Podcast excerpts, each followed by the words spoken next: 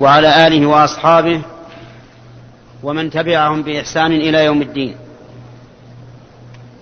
أما بعد فإننا في هذه الليلة ليلة الخميس الثالثة عشر من شهر شعبان عام ثلاثة عشر وأربعمائة وألف. نلتقي بإخوان لنا في المسجد النبوي مسجد رسول الله صلى الله عليه وآله وسلم. على الكرسي الذي كان يلقي منه فضيلة أخينا الشيخ أبي بكر الجزائري والذي آذن لنا أن ننوب عنه في هذه الليلة وفي الليلة القادمة إن شاء الله ليلة الجمعة. فنسأل الله أن يجزيه عنا خيرا. وأن يجعل هذا اللقاء لقاء مباركا. أيها الإخوة لقد بعث الله محمدا صلى الله عليه وآله وسلم بالهدى ودين الحق. بالهدى ودين الحق. هو الذي أرسل رسوله بالهدى ودين الحق. فالهدى هو العلم النافع.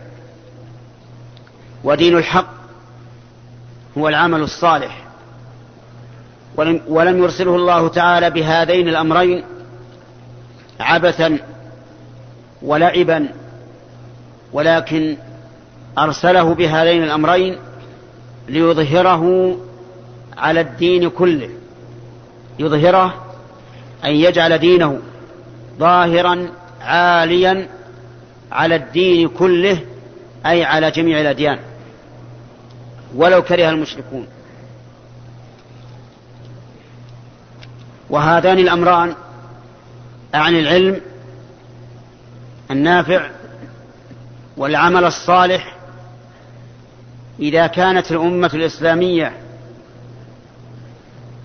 في عهدها النوري العهد الأول عهد رسول الله صلى الله عليه وآله وسلم وخلفائه الراشدين أبي بكر وعمر وعثمان وعلي.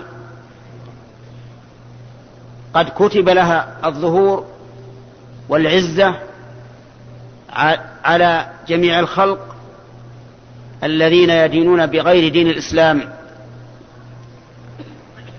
فإن ذلك سوف يثبت لآخر هذه الأمة إن هي التزمت بما التزم بها به سلفها.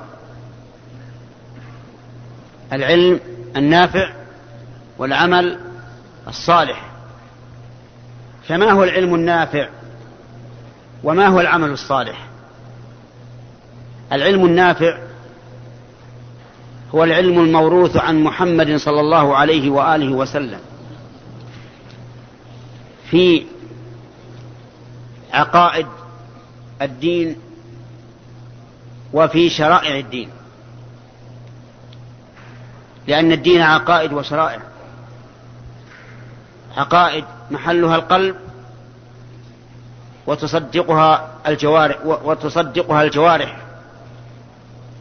وشرائع محلها الجوارح. قول باللسان وعمل بالأركان.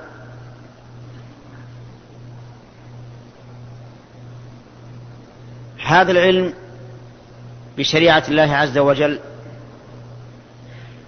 يتلقى من شيئين فقط. هما كتاب الله وسنة رسوله صلى الله عليه وآله وسلم. لقول الله تعالى وأنزل الله عليك الكتاب والحكمة وعلمك ما لم تكن تعلم وكان فضل الله عليك عظيما. ولقول الله تعالى فإن تنازعتم في شيء فردوه إلى الله والرسول إن كنتم تؤمنون بالله واليوم الآخر ذلك خير وأحسن تأويلا. ولو أن الأمة الإسلامية رجعت إلى كتاب الله وسنة رسوله صلى الله عليه وآله وسلم وتركت الأهواء والآراء ونبذت الخلاف وراء ظهرها لحصل لها من العز والتمكين في الأرض والظهور على جميع الخلق ما لم تكن عليه اليوم.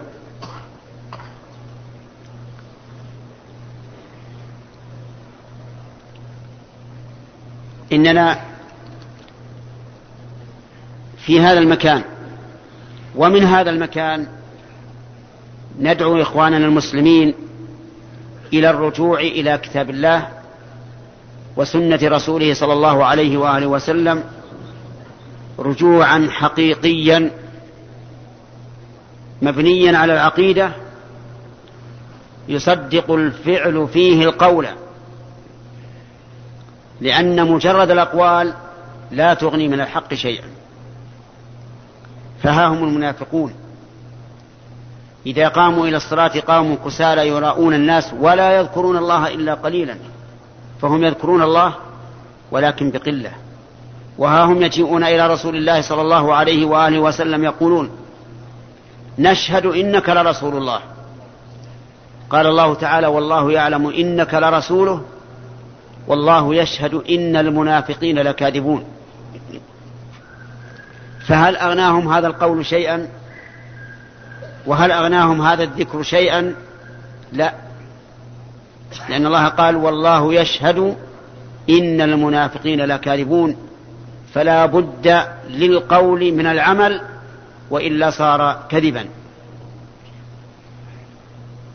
وإذا كان المرجع في وإذا كان المرجع في عقيدتنا وفي أعمالنا كتاب الله وسنة رسوله صلى الله عليه وآله وسلم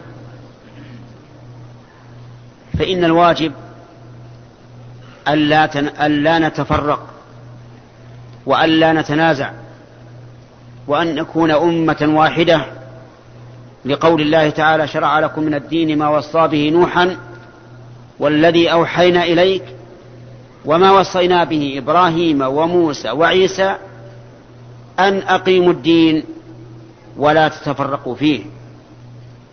ولقول الله تبارك وتعالى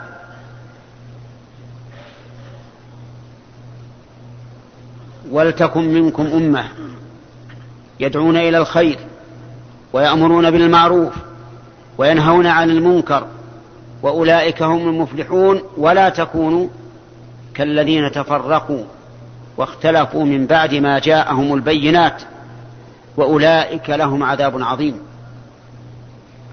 بل قد أمر الله نبيه محمدا صلى الله عليه وآله وسلم أن يتبرأ من الذين فرقوا دينهم وكانوا شيعا. فقال إن الذين فرقوا دينهم وكانوا شيعا لست منهم في شيء إنما أمرهم إلى الله ثم ينبئهم بما كانوا يفعلون. وقال قل هذه سبيلي أدعو إلى الله. على بصيرة أنا ومن اتبعني وسبحان الله وما أنا من المشركين. فأخبر الله سبحانه وتعالى في هذه الآية في هذه في هاتين الآيتين أن النبي صلى الله عليه وآله وسلم يدعو إلى الله على بصيرة هو ومن اتبعه. وأن الذين فرقوا دينهم وكانوا شيعا فليس منهم في شيء وأمرهم إلى الله ثم ينبئهم بما كانوا يفعلون. وإذا كان الأمر كذلك. فنحن نشاهد الأمة الإسلامية اليوم نشاهدها متفرقة متشتتة متنازعة مختلفة الأقوال مختلفة الأفعال إلا من عصمه الله عز وجل.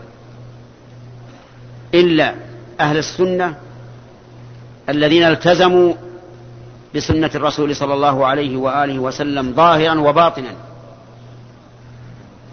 ورأوا أنه لا طريق يوصل إلى الله إلا ما بعث الله به محمدا صلى الله عليه وآله وسلم فالتزموه واتبعوا سبيل رسول الله صلى الله عليه وآله وسلم. وأما قوله ودين الحق. فإن دين الحق هو العمل الصالح. العمل الصالح المبني على أمرين. الأول الإخلاص لله. والثاني المتابعة لرسول الله صلى الله عليه وآله وسلم. الإخلاص لله بأن لا يعبد أحد بأن لا يعبد الإنسان أحدا مع الله. ولو كان أقرب قريب إلى الله ولو كان في أعلى مراتب الخلق فإنه لا يستحق العبادة إلا الله وحده لا شريك له. قال الله تعالى شهد الله أنه لا إله إلا الله إلا الله. شهد الله أنه لا إله إلا هو. وأولي العلم قائما بالقسط لا إله إلا هو العزيز الحكيم. فلا إله إلا الله. أي لا معبود حق إلا الله. وليس المعنى أنه لا يعبد أحد دون الله لأن الواقع أن هناك من عبد من دون الله. أفرأيتم اللات والعزى ومناة الثالثة الأخرى ألكم الذكر وله الأنثى تلك إذا قسمة ضيزى إن هي إلا أسماء سميتموها أنتم وآباؤكم ما أنزل الله بها من سلطان. ومن الناس من يعبد البشر ومنهم من يعبد البقر ومنهم من يعبد الشجر ومنهم من يعبد الحجر فهناك آلهة تعبد من دون الله ولكن هذه الآلهة باطلة. ذلك بأن الله هو الحق وأن ما يدعون من دونه هو الباطل وأن الله هو العلي الكبير. وكذلك من الإخلاص أن لا نشرك مع الله أحدا في العبادة. بمعنى أن لا نعبد الله لله ولغير الله. ولهذا كان الرياء في العبادة مبطلا للعبادة. الرياء في العبادة مبطلا لها. وما هو الرياء؟ الرياء وأن تعبد الله ليراك الناس فيمدحوك من أجل عبادتك. فهذا رياء. قام رجل يصلي فجعل يحسن صلاته في ركوعه. وسجوده وقراءته من أجل أن يراه الناس فيحمدوه على تعبده لله فهذا مرائي. لا يقبل الله عمله. من كان يرجو لقاء الله فمن كان يرجو لقاء ربه فليعمل عملا صالحا ولا يشرك بعبادة ربه أحدا. وفي الحديث الصحيح عن أبي هريرة رضي الله عنه أن النبي صلى الله عليه وآله وسلم قال قال الله تعالى أنا أغنى الشركاء عن الشرك. أنا أغنى الشركاء عن الشرك. من عمل عملا أشرك فيه معي غيري تركته وشركه. هذا المرائي الذي قام يصلي ويحسن صلاته من أجل أن يراه الناس فيحمدوه على حسن عبادته هل أشرك مع الله غيره أم لا؟ أجيبوا أشرك مع الله غيره. إذا لا تقبل صلاته. من عمل عملا من عمل عملا أشرك فيه معي غيري تركته وشركه. رجل آخر حج أو اعتمر ليقول الناس ما أكثر حجة ما أكثر اعتماره؟ هل يثاب على هذا الحج أو على هذا الاعتمار؟ لا. لماذا؟ لأنه مبني على رياء. والله عز وجل لا يقبل عملا أشرك فيه الإنسان معه غيره رجل ثالث ينفق كثيرا على الفقراء في بناء المساجد في إصلاح الطرق في بناء المساجد المدارس في طبع الكتب في شرائها وتوزيعها على طلبة العلم من أجل أن يقال إن فلانا ينفق. فهل يقبل هذا العمل؟ لا. لماذا؟ لأنه أشرك مع الله فيه غيره. ومن عمل عملا أشرك فيه مع الله غيره تركه الله وشركه. وعلى هذا فقس. كل عمل يشرك به الإنسان أحدا مع الله فإنه باطل. وكل مشرك مع الله فعمله باطل حتى وإن كان لله. كيف يكون مشركا بالله ونقول وعمله لله؟ نعم. لو أن الرجل كان يسجد للقبر سجودا خالصا للقبر ويسجد لله سجودا خالصا لله فهل يقبل منه سجوده لله؟ أجيبه. لا يقبل. لماذا؟ لأنه مشرك. مشرك شركا مخرجا عن الملة. فإن من سجد لغير الله فهو مشرك. السجود عبادة. والعبادة لا تصرف لغير الله. فمن صرفها لغير الله فهو مشرك. رجل وقف على صاحب القبر وقال يا فلان يا سيدي يا ولي الله وما وما أشبه ذلك؟ أغثني فإني مقهور. أغنني فإني فقير. اشفني فإني مريض. ثم يدخل المساجد ويصلي مع الناس لله. فما حكم صلاته؟ باطل أو صحيحة؟ باطلة لماذا؟ لأنه مشرك. دعا غير الله عز وجل. دعا ميتا هامدا جثة. لا يستطيع أن يدفع عن نفسه شيئا من الضرر فضلا عن غيره. لكن قد يقول قائل يستثنى من هذا رسول الله صلى الله عليه وآله وسلم. لأن الله قال ولو أنهم إذ ظلموا أنفسهم جاءوك فاستغفروا الله واستغفر لهم الرسول لوجدوا الله توابا رحيما. ولو أنهم إذ ظلموا أنفسهم جاءوك فاستغفروا الله لأنفسهم واستغفر لهم الرسول لوجدوا الله توابا رحيما.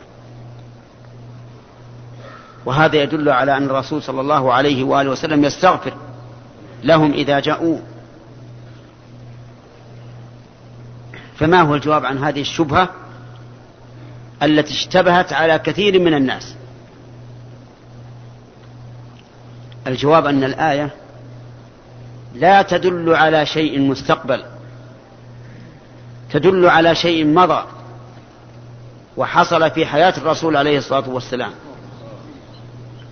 لأنه قال ولو أنهم إذ ظلموا أنفسهم ولم يقل ولو أنهم إذا ظلموا أنفسهم وهناك فرق بين إذ ظلموا وبين إذا ظلموا. فرق في اللغة العربية التي نزل بها القرآن. إذ لما لما مضى وإذا للمستقبل. فالآية لا تدل على هذا. ثم إنه قال واستغفر لهم الرسول. والرسول لا يمكن أن يستغفر لأحد بعد موته. لأنه لا يمكن أن يستغفر لنفسه فضلا عن أن يستغفر لغيره. الدليل قول النبي صلى الله عليه وآله وسلم إذا مات الإنسان انقطع عمله. إذا مات الإنسان انقطع عمله. والرسول عليه الصلاة والسلام إنسان. مات أو لم يمت؟ مات. إذن انقطع عمله. قطع عمل والاستغفار عمل ولا غير عمل؟ الاستغفار عمل. قول القائل اللهم اغفر لي. هذا عمل ولا غير عمل؟ عمل. عمل لكن عمل باللسان. العمل يكون باللسان ويكون بالجوارح. الفعل يكون بالجوارح والقول باللسان. ولهذا قبيل العمل الف... قبيل الفعل القول. وأما العمل فهو صالح للقول وللفعل. اذا قد انقطع عمل النبي صلى الله عليه وآله وسلم بعمل بموته. فكيف يستغفر لك؟ هو لا يستغفر لنفسه فضلا عن أن يستغفر لك. ولكن انتبه إلى آخر الحديث. انقطع عمله إلا من ثلاثة. إلا من صدقة جارية أو علم ينتفع به. الثالث أو ولد صالح يدعو له. فالنبي عليه الصلاة والسلام وإن انقطع عمله الخاص بنفسه فكل الأمة تعمل بعلمه عليه الصلاة والسلام. يعني تعلم تعمل بما علمه إياها رسول الله صلى الله عليه وآله وسلم فما أدركت الأمة علما إلا عن طريق من؟ عن طريق الرسول عليه الصلاة والسلام. اذا فكل أعمالنا المبنية على علم الشريعة ينتفع بها الرسول أو لا ينتفع؟ ينتفع ويثاب عليها. يثاب عليها كما يثاب نحن. لأن جميع العلوم الشرعية متلقاة من من الرسول صلى الله عليه وآله وسلم. قال الله تبارك وتعالى كتاب أنزلناه إليك مبارك ليدبروا آياته وليتذكر أولو الألباب وقال ونزلنا عليك الذكر لتبين للناس ما نزل إليهم. ولعلهم يتفكرون. وبهذا نعرف قصور الذين إذا فعلوا طاعة أهدوها للرسول عليه الصلاة والسلام. فيه أناس إذا فعلوا طاعة أهدوها للرسول. قال هذه صدقة لروح رسول الله صلى الله عليه وسلم. صلى ركعتين قال هذه لروح رسول الله صلى الله عليه وسلم. نقول هذا قصور قصور في الفهم. الصدقة التي تصدق بها أنت يكون للرسول عليه الصلاة والسلام مثل مثل أجرك. وإن لم تقل ذلك. ولهذا كان الفقهاء العلماء بالله وبشريعته أصحاب رسول الله صلى الله عليه وآله وسلم لم يكونوا يفعلون ذلك أبدا. ما منهم أحد تصدق وقال هذه لروح الرسول. ولا منهم أحد صلى وقال هذه لروح الرسول. كل القرون المفضلة لم تعمل هذا. الصحابة والتابعون وتابعوهم. لم يكن أحد منهم يهدي إلى رسول الله صلى الله عليه وآله وسلم ثواب شيء من الأعمال لماذا؟ لأنهم فقهاء علماء يعلمون أنهم ما عملوا طاعة إلا ولله إلا ولرسول الله صلى الله عليه وآله وسلم مثل أجرها لأنه هو الذي دل الناس على على ذلك أي على ذلك العمل الصالح فكان له مثل أجره حتى أنت لو أنك رأيت شخصا مقصرا في عمل فأرشدته إلى الصواب. فلك أجر عمله المبني على تعليمك إياه إلى أن يموت. لك أجر عمله. الدال على الخير كفاعل الخير. الدال على الخير كفاعل الخير. إذا الإخلاص لله عز وجل في العبادة شرط أساسي لقبولها والشرك بالله سواء كان في هذه العبادة أو في غيرها مبطل للعبادة وغيرها. ولهذا قلت لكم إن الذي يدعو قبرا أو وليا أو صالحا أو نبيا أو غيرهم من المخلوقين لا يقبل منه عمل وإن أخلص في ذلك العمل لأن المشرك لا يقبل عمله. وقدمنا إلى ما, إلى ما عملوا من عمل فجعلناه هباء منثورا. طيب. إذا كان الإشراك لا يخرج من الملة ولكنه يبطل العمل المقارن له كالرياء في الصدقة مثلا. فهل يبطل بقية الأعمال الخالصة؟ يعني رجل تصدق بصدقة رياء لكنه صلى مخلصا لله فهل صلاته تقبل؟ نعم تقبل. وصدقته؟ لا تقبل. فيجب أن تعرف الفرق بين الشرك الأكبر الذي لا يقبل منه عمل لا يقبل معه عمل وبين الشرك الأصغر الذي يبطل به ذلك العمل المقارن له فقط الأمر الثاني مما يشترط لصحة العبادة إيش؟ المتابعة المتابعة لمن؟ للرسول صلى الله عليه وآله وسلم. قل إن كنتم تحبون الله فاتبعوني يحببكم الله. وفي الصحيح بل في الصحيحين من حديث عائشة رضي الله عنها أن النبي صلى الله عليه وآله وسلم قال من عمل عملا ليس عليه أمرنا فهو رد. وفي لفظ من أحدث في أمرنا هذا ما ليس منه فهو رد. وإن كان خالصا. ما دامت المتابعة غير متوفره متوفرة فيه فهو باطل مردود على صاحبه وإن كان خالصا. فلو أن رجلا تعبد لله بغير ما شرع مخلصا لله لا يريد إلا وجه الله فهل يقبل منه أو لا؟ لا. لماذا؟ لفوات شرط المتابعة.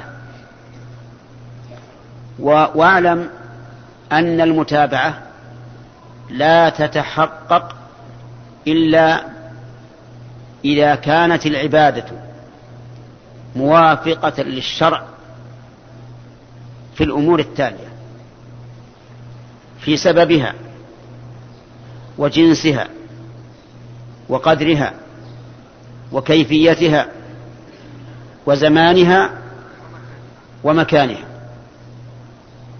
لا تتحقق المتابعة في العبادة إلا إذا وافقت الشرع في الأمور الستة التالية.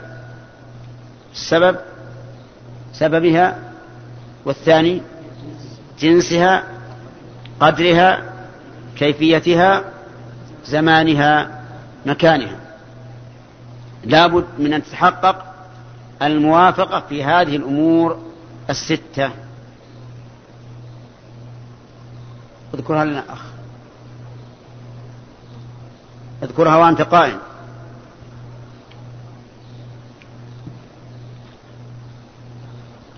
إيش القيام؟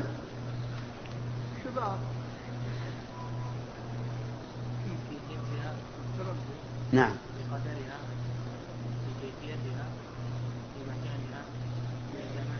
نعم. في سببها تمام. فإن, خ... فإن لم يكن سببها ثابتا شرعا فإنها لا تقبل. إذا لم يكن السبب ثابتا شرعا فإنها لا تقبل. فلو قرأ القارئ يا مريم اقنتي لربك واسجدي واركعي مع الراكعين فسجد. سجد, سجد, تلاوة. قلنا هذه لا تقبل. هذه السجدة لا تقبل بل أنت آثم بها. لماذا؟ لأنه لأن ذلك ليس بسبب. هذه الآية ليست آية السجدة ولو قرأ يا أيها الذين آمنوا اركعوا واسجدوا واعبدوا ربكم وافعلوا الخير لعلكم تفلحون. ها؟ وسجد. صح؟ لا صحيح. هذه آية السجدة هذه آية السجدة شرعية. فالأول الذي سجد عند قوله يا مريم اقنتي لربك واسجدي واركعي مع الراكعين نقول إيش؟ سجدته غير مقبولة. لماذا؟ لأن إيش؟ لأن هذا ليس سبب للسجود. ولو قرأ يا أيها الذين آمنوا اركعوا واسجدوا واعبدوا ربكم وافعلوا الخير لعلكم تفلحون فسجد. قلنا هذه سجدة شرعية صحيحة مقبولة لأنها جاءت بها السنة. طيب. سمعت الأخ الذي إلى جنبي يقول الأولى خاصة بمريم والثانية عامة ولكن هذا ليس هو السبب. السبب التلقي. الدليل على هذا أن الله قال في داود وظن داود أن ما فتناه فاستغفر رب ربه وخر راكعا وأناب. لو سجدنا عند هذه الآية إيش يكون السجود؟ صحيح ولا غير صحيح؟ صحيح. لماذا؟ لأن هذا سبب متلقى من الشرع مع أنه خاص بمن؟ بداود. فالحاصل أن الشرع مبني على التلقي. ما جاءت به السنة فهو شرع وما لم تأتي به السنة فليس بشرع. طيب. هذا واحد. الثاني الجنس. لا بد أن تكون العبادة موافقة للشرع في جنسها. فإن لم تكن موافقة للشرع في جنسها لم تقبل. مثاله رجل ضحى بفرس. الأخ. قل. أنت.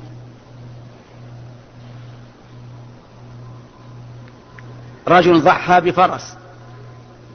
هل تقبل أضحيته؟ ما تدري.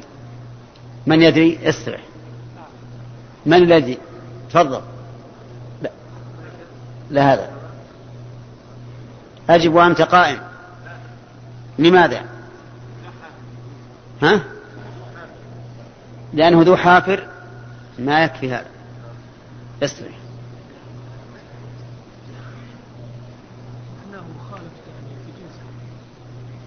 نعم. استرح لأنه مخالف للشرع في جنسها. الأضحية تكون من بهيمة الأنعام الإبل والبقر والغنم. والخيل, والخيل ليست من بهيمة الأنعام. فلا تقبل. حتى لو كان الفرس أغلى من الشاة فإنها لا تقبل. طيب رجل عق عن ابنه ببعير. عق عن ابنه ببعير. فهل تقبل العقيقة أو لا تقبل؟ تفضل. لا في واحد.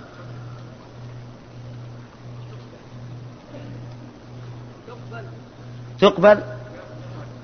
طيب اسرع في من يخالف؟ اليد اليسرى لا تقبل. نعم. أقم قم. إيه. أوشك أحسن. عندنا الآن قولان. قول يقول إنها تقبل يعني العقيقة بالبعير تقبل. وقول آخر يقول لا تقبل. الذي قال لا تقبل استدل. قال لأن النبي صلى الله عليه وآله وسلم قال كل غلام مرتهن بعقيقته تذبح عنه يوم السابع وبين أن عن الغلام شاتين وعن الجارية شات. والبعير إيش؟ ليست بشات. وقال الآخر إنها تقبل ولم يذكر تعليلا ولا دليلا. فهل عنده عند الآخر الذي قال تقبل دليل أو تعليل؟ أجب.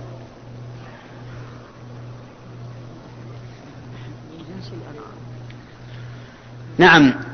ال- ال- الذين قالوا تقبل قالوا لأن هذا الحيوان من جنس ما يتقرب به إلى الله. من جنس ما, يتق... ما يتقرب به إلى الله. فقال الثالث رأي ثالث لم يذكر نذكره. قال الثالث تجزئ البعير عن سبع عقائق. كما تجزي عن سبع ضحايا. فإذا كان عندك ثلاثة أولاد وبنت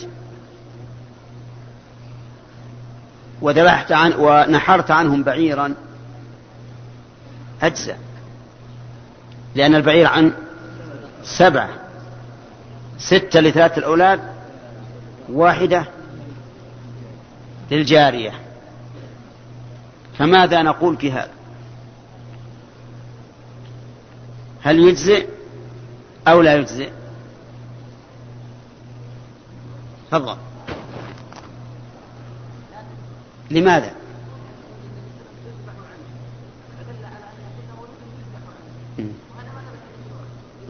أي طيب. اسرع نعم لا تجزئ. قالوا لأن العقيقة بمنزلة الفدية عن الشخص فلا بد أن تكون نفس بنفس. لكن لو ذبح بعيرا صارت نفسا واحدة عن كم؟ عن عن سبعة أنفس إن كان أعق عن كل واحد بشاة يعني بسبع بدنة. أو عن ثلاث أنفس عن أربعة أنفس ثلاث أولاد وبنت إذا جعل الولد عن عن الولد ثنتين. فصارت الآن نقول لو أن الرجل ضحى بفرس لم يقبل. لم يقبل كأضحية لو عق به لم يقبل. لو عق ببعير فالصحيح أنه يقبل لكنه لا لا يقوم إلا مقام شاة واحدة فقط. والشاة أفضل منه في العقيقة.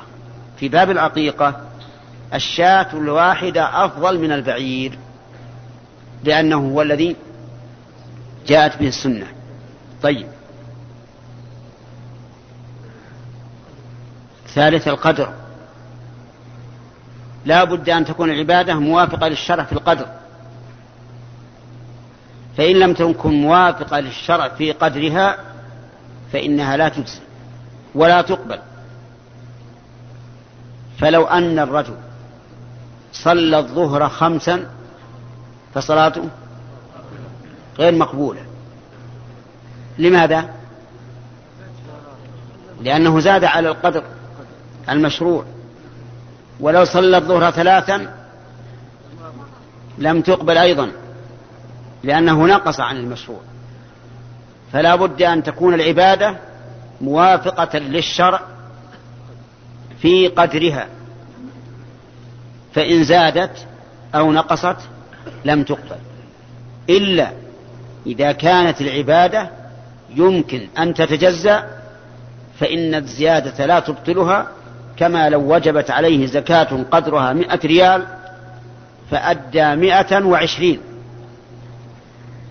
فالمئة تقبل على أنها زكاة والعشرين تقبل على أنها صدقة تطوع. نعم. الرابع في كيفيتها. فلو خالف الشرع في الكيفية لم تقبل. مثاله توضأ الرجل فغسل رجليه ثم مسح رأسه ثم غسل يديه إلى المرفقين ثم غسل وجهه وتمضمض واستنشق. الوضوء تام.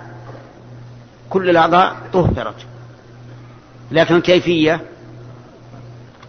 مخالفة للشرع ولا غير مخالفة؟ إذا تقبل أو لا تقبل؟ لا تقبل. ولو أنه صلى فبدأ بالسجود قبل الركوع. لم تقبل الصلاة لعدم موافقة الشرع في كيفيتها. الخامس الزمان. فلا بد أن تكون العبادة موافقة للشرع في زمانها.